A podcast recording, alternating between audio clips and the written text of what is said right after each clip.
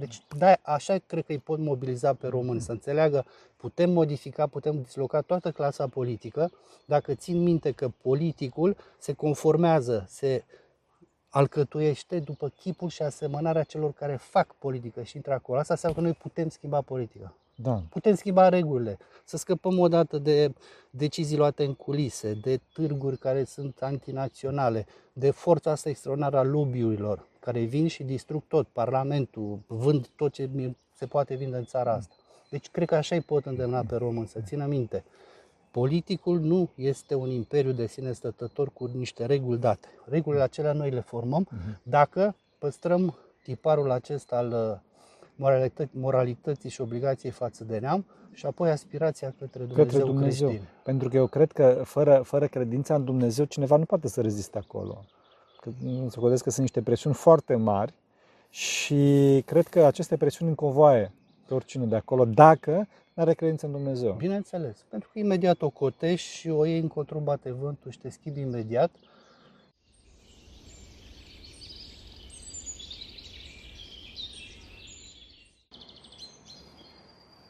Slavă Tatălui și Fiului Sfântului Duh și acum și pururea și în vecii vecilor. Amin. Pentru rugăciune Sfinților Părinților noștri, Doamne, Iisuse Hristos, Fiul lui Dumnezeu, miluiește pe noi. Amin. Dragii noștri, ne aflăm aici cu Sorin Lavric, pe care eu îl iubesc foarte mult și l-am urmărit de mult timp. E, poate pentru voi este mai degrabă un om politic. Eu nu mă ocup de politică, nu știu foarte, știu care o poziție de conducere în, în, în Partidul Aur și rog foarte mult să mă ierte că nu știu exact ce poziție și nici nu mă interesează foarte mult treaba asta. Nu vreau să fiu înțeles greșit. Pe mine mă interesează omul Sorin Lavric, pe care eu îl apreciez foarte mult, pentru că a fost și este unul dintre oamenii de cultură, unul dintre filozofii români, unul dintre gânditorii români și mai ales ceea ce pe mine m-a impresionat foarte mult a fost drumul său în viață, un drum care a trecut prin filozofie, nu? Prin traduceri, prin multe cărți și care a ajuns într-un final să înflorească în, în creștinism. Și la ora asta, din câte aud și din câte știu, este un om care este foarte iubit de către oameni și foarte respectat și din cauza asta aș dori, Sorin, dragule, să ne axăm mai mult pe latura asta, pe cine este omul Sorin Lavric și pe latura duhovnicească, da? Pentru că politica o cunoașteți și nu, cum să spun, eu n-am expertiza să pun întrebări politice, nu, nu știu. Deci, cine este omul Sorin Lavric, relația lui cu Dumnezeu, relația lui cu neamul, care sunt valorile, sistemul de valori, toate astea? Părinte, filozofia pentru mine a fost un soi de fandaxie, adică un soi de obsesie, de marotă. Aha. Încă din liceu am simțit că eu trebuie să merg spre această lume, pentru că trăiam cu convingerea că eu voi putea să stăpânesc universul și lumea prin gândire, prin concept, prin inferențe, prin raționamente, prin judecăți. Era aproape o ispită, o ispită diabolicească, pentru că chiar credeam că se poate așa ceva. Am ajuns să învăț limba germană numai din dorința de a citi pe Kant sau Hegel în original, pentru că în limba română Hegel este indigerabil, nu se poate da. citi, este o tortură. Însă ca să ajung la filozofie, mai întâi a trebuit să trec printr-un ordalițiu foarte dureros și anume medicina. Eu am făcut medicina mai întâi pentru că a fost ambiția părinților mei. De la bun început nu m-am regăsit acolo, nu era lumea mea și cel puțin după ce am terminat-o și am făcut și un an de stagiu, am avut curajul lăuntric să închid capitolul, să mă lepăd de medicină, chiar dacă cei din jur m-au considerat țăcănit, dus cu pluta. Dar m-am întors pe matca mea, unde trebuia să ajung, și anume la filozofie.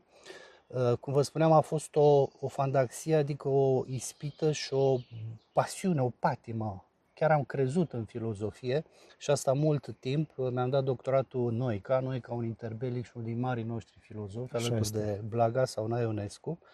Și a venit un moment în viață, undeva pe la patruzeci și cinci de ani, când am simțit că filozofia nu-ți dă o proptea, nu-ți dă un reazem de care, pe care să te așezi în această lume. Mai devreme sau mai târziu, filozofia se dovedește a fi o acrobație foarte fină, foarte rafinată, la care nu ajung mulți, numai că această acrobație nu te împlinește lăuntric în clipele de cumpănă.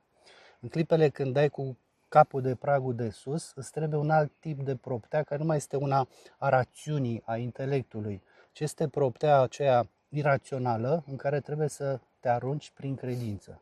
Și credința asta o o capeți fie stând lângă niște oameni a căror intensitatea a trăirii te molipsește și o capeți de la ei, ori printr-o intuiție lăuntrică. Îți dai seama că dacă nu faci pasul acesta, o iei razna, îți pierzi mințile, pentru că filozofia mai devreme sau mai târziu te duce într-un impas din care nu mai poți să ieși.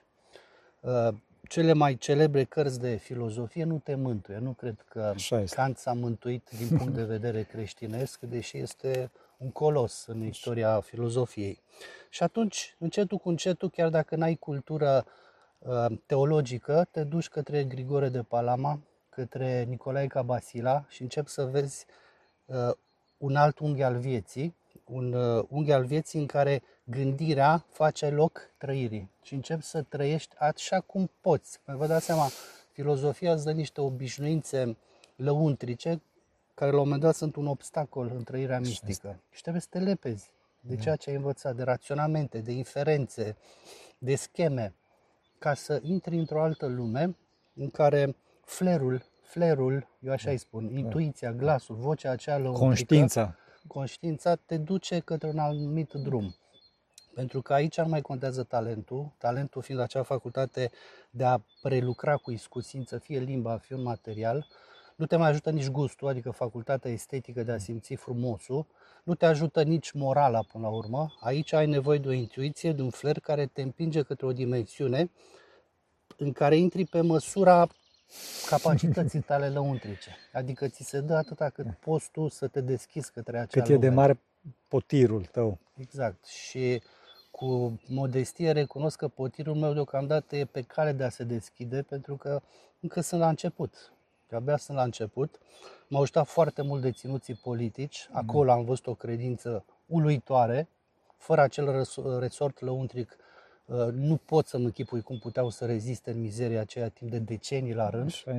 Și apoi, dincolo de deținuții politici, au fost câțiva frați de generație, câțiva camarazi, precum Răzvan Codrescu, Claudiu Târziu. Stând lângă ei, m-am molipsit de starea lor, pentru că ei deja o aveau. Iar eu am fost așa, ca un soi de ucenic pe lângă ei, străduindu-mă să, să merg alături de, de ei. Și iată că în continuare împărtășim aceleași convingeri și mergem pe același drum, chiar dacă acum, deocamdată, am intrat în, cum să zic eu, poteca asta lumească, prozaică, dureroasă, da, da. a politicii, despre care nu vorbim. Dar ce mi-am dat seama este că un politician, dacă este doar administrator și atât și nu simte nevoia unui imbold spiritual, adică dacă este doar administrator și nu și misionar, nu și apolog, apologet evident, al unei evident. credințe, atunci el rămâne un personaj modest, meschin, pe plat. care vremurile plat, pe care vremurile îl vor înghiți în uitare și nu va rămâne nimic de pe urma lui. Asta este marea lecție pe care simt că noi trebuie să o facem și eu și Claudiu Târziu și colegii noștri, că trebuie să avem un mesaj dincolo de, de, de lumea asta, de scoarța concretă a vieții. Iar mesajul acesta nu poate fi decât unul spiritual și el culminează în două ținte. În neamul nostru, pentru că nu se poate altfel, și doi, în bolta spirituală, fără de care există ispita de a preschimba neamul în idol, cădem în filetism și atunci totul se prăbușește într-un, într-o xenofobie și într-un, într-un naționalism din ăsta excesiv, care este sinucigaș. Da. Trebuie să fii luminat și să, să știi cum să împaci planul spiritual cu planul acesta numesc al neamului.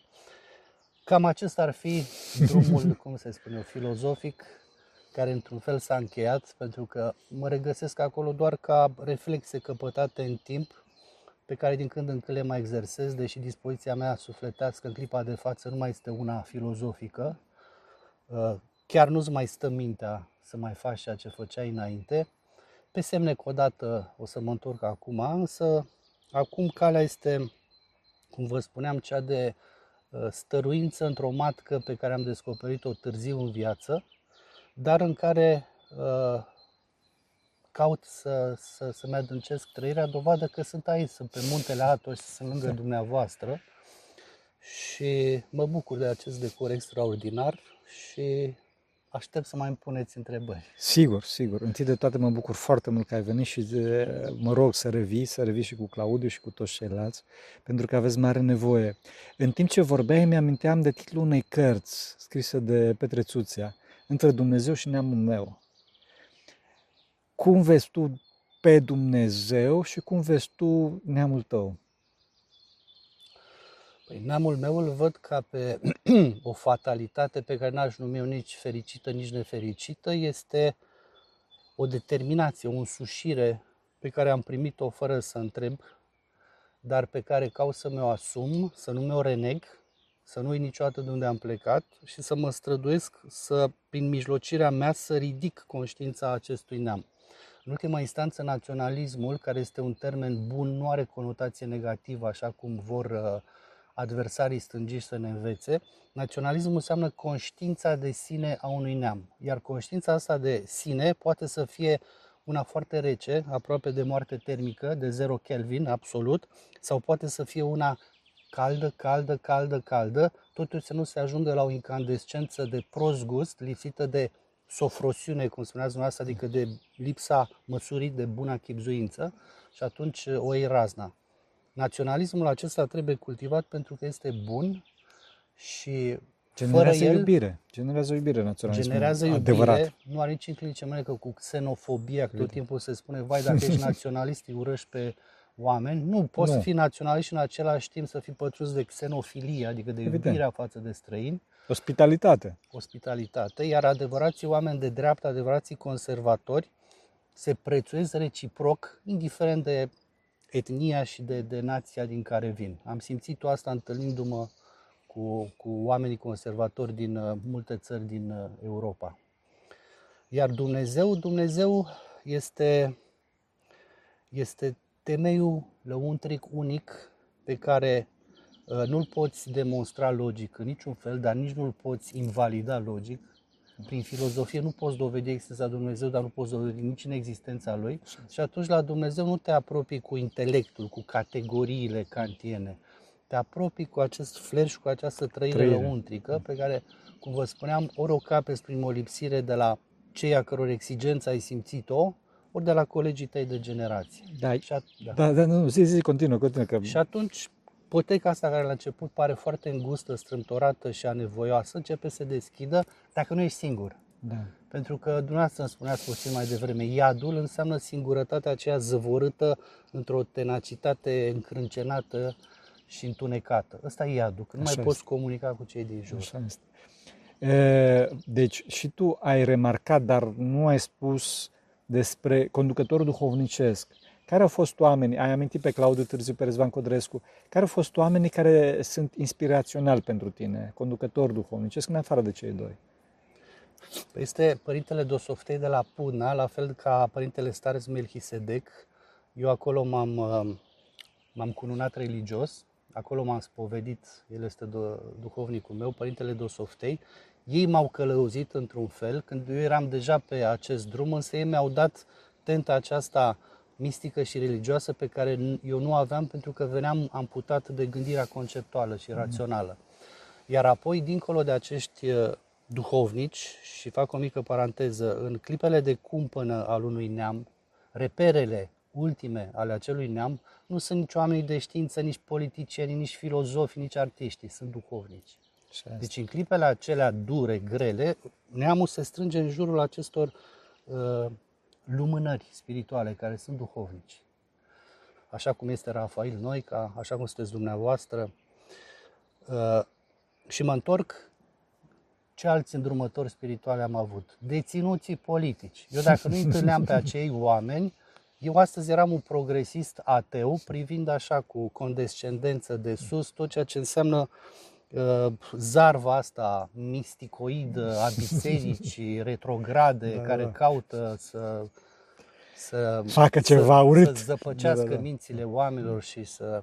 Ei, ei mi-au, m-au întors pe dos și nu m-au întors dându-mi să citesc nu știu ce sau ținându-mi pe rorații, prin simpla lor prezență, prin felul în care erau. Din ei răzbătea o ardoare, o exigență interioară și mă întrebam, Doamne, de unde o au? Eu de ce nu sunt ca ei? Eu de ce sunt o... o poamă, sunt un popândău, o mumâie, că așa era, mă simțeam atât de slab și de moale și de neînchegat pe lângă ei și mă întrebam de unde vine puterea asta. Din faptul că suferiseră cumplit și în urma acelei suferințe căpătaseră acest har al credinței. Ei, pentru ei nu exista îndoială că atunci când vor muri se vor duce la lumină. Așa îmi spunea Mircea Nicolau, eu când voi muri mă voi duce la lumină și mă voi întâlni cu camarazii mei.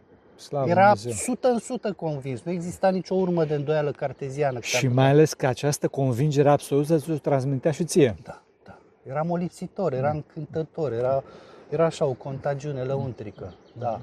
Și că ei l-au fost atâția, Doamne, mulți, mulți. Și când după ce ei cunoscut, mai poți să, să fii cum erai înainte. În tine ceva s-a metamorfozat, a apărut un, un dram de metanoia, de schimbare a minții. Asta e metanoia în greacă, exact. Da.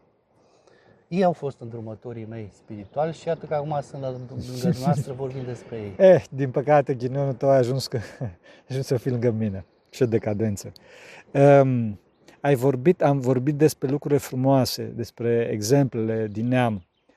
Acum o întrebare nu politică, ci duhovnicească, cu toate că, vezi, biserica nu este apolitică, biserica chiar face politică, dar politica adevărată, politica globală, nu politica parțială. Și întrebarea este următoarea, care sunt carențele de neam, care sunt bolile duhovnicești ale neamului care trebuie să fie vindecate? După părerea ta.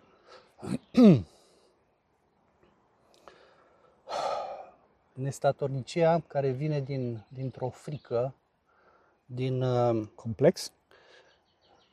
Și complex, dar este ipoteza aceasta de care românul nu scapă și anume că lumea aceasta este capătul de drum, că dincolo nu mai există nimica și că totul trebuie mizat pe ceea ce este aici. Și când ai această viziune care este una ancorată aici și numai aici, că dincolo nu mai e nimica, atunci nu ai aplombul acela, n-ai ambitusul, anvergura aceea care să te împingă dincolo. Și din cauza asta românul, nu toți vă dați seama, da, când vorbim statistic. Românul are această viziune îngustă, concretă, pragmatică. Limitată, de limita morții. Da. Care moartea este, este prezentă. Da. Și din cauza acestei fricoșenii, a spaimei pe care o are că dincolo nu mai este nimic, și asta am simțit-o la intelectuali lângă care am stat decenii la rând. Mm. Pentru ei este o catastrofă faptul că ei vor muri. Mm. Cu ei se încheie totul. Și mai ales că se apropie de moarte. Se apropie de moarte. Asta îi nebunește. Cum pot eu să mor? Eu, eu n-am voie să mor. Eu sunt centrul universului. De, de gloria postumă a operei mele depinde tot. Da. Deci de aici pleacă lipsa de caracter, nestatornicia și ușurința de a te plia pe circumstanțe, de după cum bate vântul, ca să câștigi tu ceva.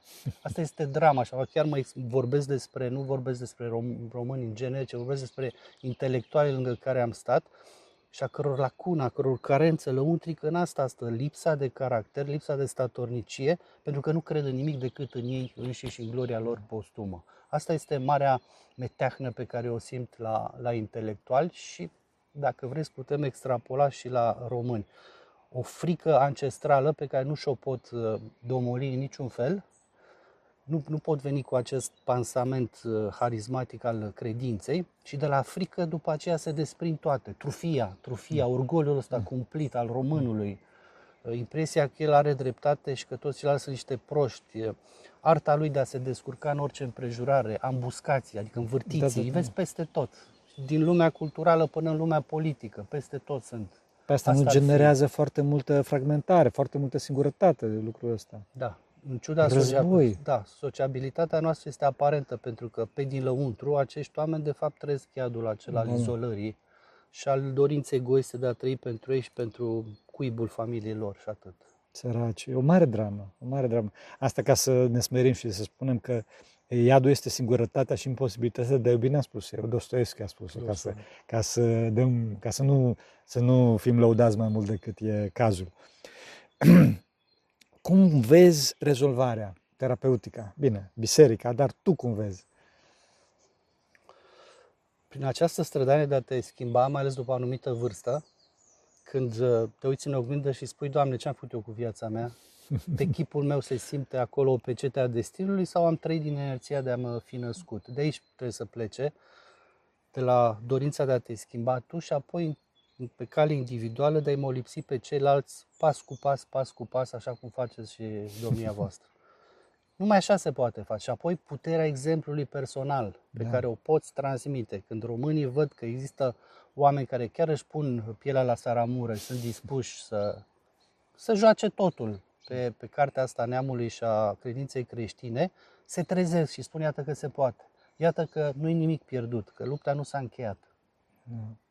Da, mie mi se pare că neamul românesc are mari valori în neam, dar nu se cunosc, sunt luptate și românii se uită pe aiurea.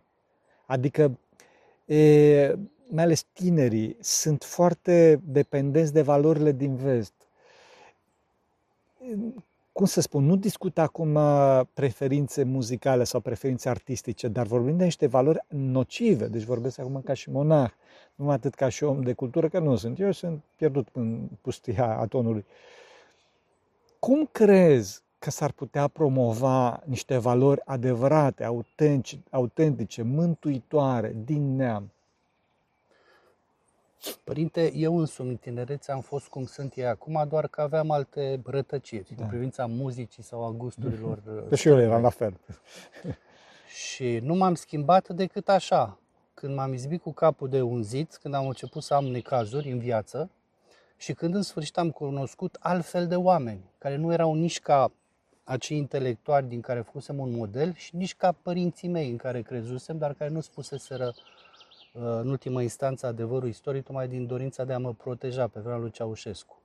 Așa m-am schimbat și cred că așa se schimbă orice tânăr mai devreme sau mai târziu, când în el se sedimentează cât de cât drojdia asta a vieții și când după ce a gustat din toate plăcerile vieții, pentru că asta este drama lor, ei vor senzații imediate, trăiri da. pe loc, satisfacții urgente, pentru că dincolo, în fundal, să nu mai există niciun orizont, absolut nimic. Dar mai devreme sau târziu își dau seama că viața nu are sens decât dacă dincolo de aceste mulțumiri de, de primă instanță există un miez, ceva.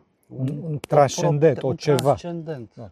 ceva, un liman acolo care să te împlinească. Iar limanul ăsta trebuie postulat ca fiind dincolo de această viață, pentru că altfel, dacă totul se mărginește aici, e deprisos dacă eu stau acum cu dumneavoastră sau mă duc într-o cârciumă și îmi beau mințile. E același lucru, viața e absurdă, n-are niciun sens. Evident, evident și cred că asta este, de fapt vezi că astăzi filozofia a ajuns în moartea filozofiei, pentru că nihilismul înseamnă de fapt moartea filozofiei, pentru că nu e, nu, nihilistul, ce, nihilistul ce spune?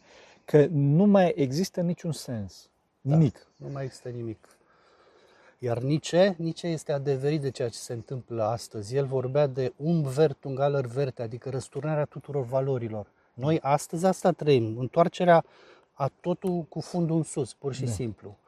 Și asta, asta este anarhia de tip nihilist, adică este o dezordine în spatele căreia nu mai găsești niciun sens și nici, niciun liman transcendent. Și asta se întâmplă acum și probabil că trebuie să ajungem undeva la fundul sacului, ca omenirea să se redreseze, să se întoarcă. Deci trebuie încă să fim striviți. Creștinismul, canonul valoric occidental trebuie încă să fie zdrobit, nu s-a ajuns încă la capăt, pentru ca Occidentul, apusenii, rasa albă creștină, heterosexuală, să se trezească și să înceapă un război de tip creștin, dar un război spiritual, duhovnicesc, de duhovnicesc da. nu cu armele nucleare ale lui Putin sau ale lui Zelenski. Da, pentru că vezi că astăzi toată lumea vede trupescul, nu se mai gândește la duhovnicie, nu se mai gândește deloc la duhovnicie. Și cred că, într-adevăr, aici România are un mare cuvânt de spus, pentru că în România încă mai pâlpe duhovnicia, încă mai pâlpe, încă mai există această preocupare pentru, pentru spiritual, pentru lucru mai înalt. Pentru... Da, așa este. Da, românul încă are acest fler al duhovniciei, chiar dacă astăzi duhovnicia este terfelită fie în ipostaza psihologiei, te duci la psihoterapeut, ori te duci la psihiatrie, ori îți lingi rănile în discuții cu colegii. Însă duhovnicia cere într-adevăr o latură spirituală pe care nu o poți regăsi în altă parte, nici în arte, nici în droguri, nici în filozofie. O regăsești în duhovnicie, dar asta, cum vă spuneam, numai dacă flerul te îndeamnă. Te duci acolo. Dacă nu, ești opac, ești o capsulă ermetică și așa vei rămâne toată viața. Cum vezi viitorul? Păi dacă gândim creștinește, atunci mai devreme sau mai târziu Apocalipsa va veni și atunci noi trebuie să trăim cu gândul la venirea Mesiei, chiar dacă Mesia va veni, nu, poate nu în răstimpul vieții noastre, da, da, da. Dar trebuie să împărtășim această viziune, deci o viziune nu circulară, ci liniară, mm. culminând în deznodământul Apocalipsei, al, al, al sfârșitului și al dezvăluirii și venirii Mesiei și al judecății de apoi. Dacă suntem creștini, așa trebuie să vedem lumea. Altfel intrăm în, acest, în această capcană circulară în care totul se repetă, orice am face este o circularitate fatidică, implacabilă, din care nu mai ieșim și nu mai există o, un capăt, o culminație. Undeva se ajunge la un paroxism al judecății de apoi în cazul nostru al creștinilor. Da, deci vezi că noi creștini avem speranță, avem deschidere, pe când în vest, după cum ai spus, totul este răsturnat, sistemul de valori este răsturnat, este haos. Nu cumva această lipsă de valori uh, generează bol de nervi, adică distrugerea sistemului nervos, distrugerea capacității de relaționare, dacă dorești, a oamenilor între ei și a, a oamenilor cu natura, hai să zic, cu mediul înconjurător.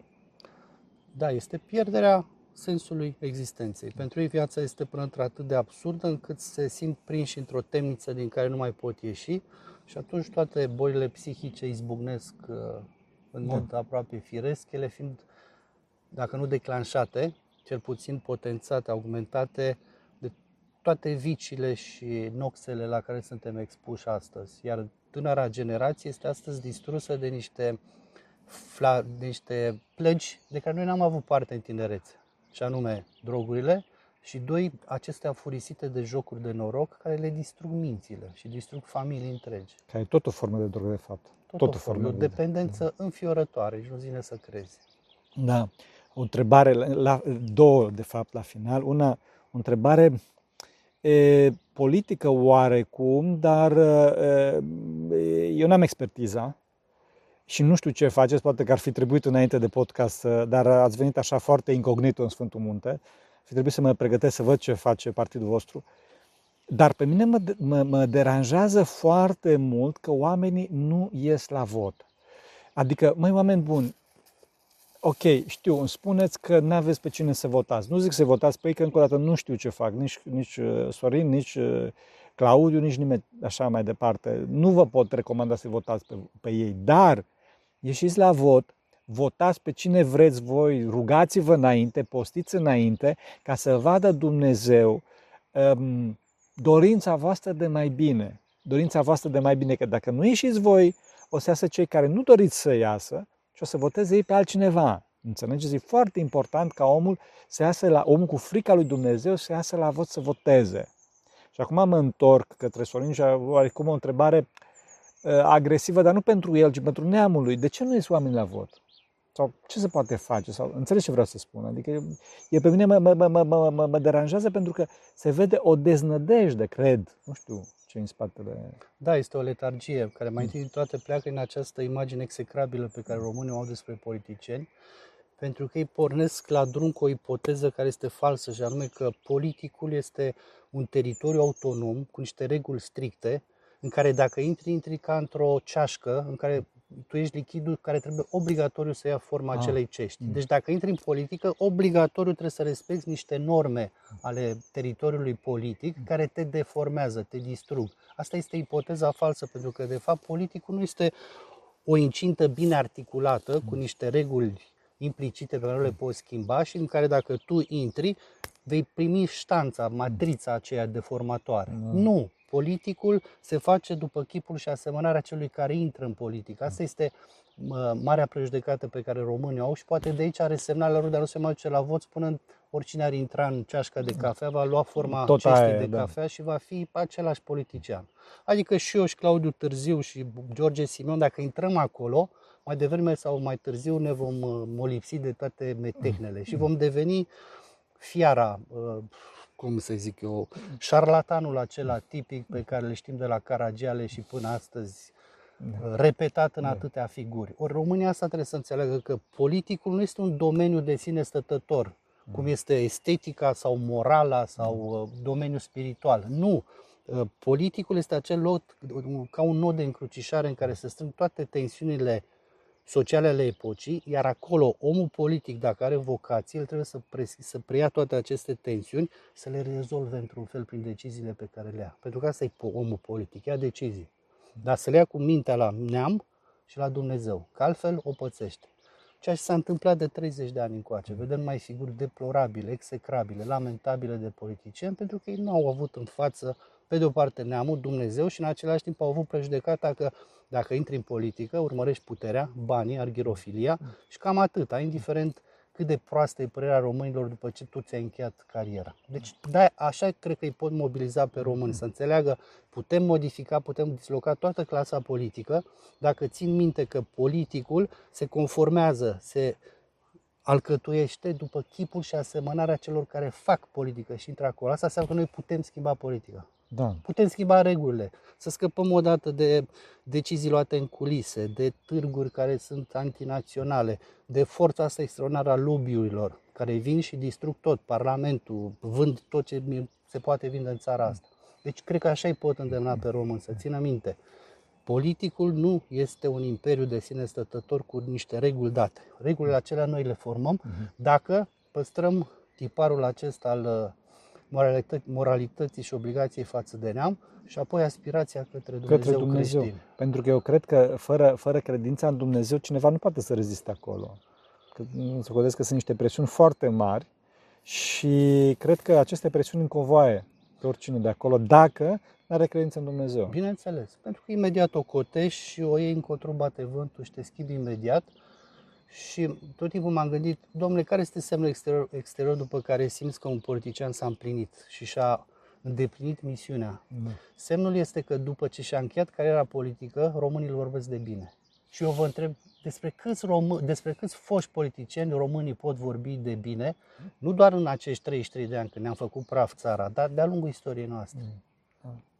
Un ultim mesaj, ce mesaj ai, ai dori să spui românilor? Nu neapărat politic, ci de la omul Uh, omul Sorin, de la Sorin. Uh, dragi români, veniți aici pe muntele Atos pentru că veți avea parte de o răsturnare, de un soi de catarsis, de, de răsturnare a, a, a drojdei voastre sufletești. Veți vedea că aici întâlniți altceva, iar când vă ți întoarce în țară, uh, veți avea o altă poftă și un alt fel de a simți viața și în plus veți simți nevoia de a schimba România. Așadar, veniți la Atos și doi, în două mii douăzeci și patru, haideți veniți la vot ca să dislocăm clasa politică și să le dovedim, să, noi să vă dovedim vouă că se poate face un alt fel de politică decât cea cu care v-ați obișnuit și anume ceașca de cafea în care orice politician, dacă intră, ia forma ceștii. Nu, noi putem schimba forma ceștii. Așa să ne ajute Bunul Dumnezeu. Pentru rugăciunea Sfinților Părinților noștri, Doamne, Iisuse Hristosul Fiul lui Dumnezeu, miluiește pe noi. Amin. Doamne ajută!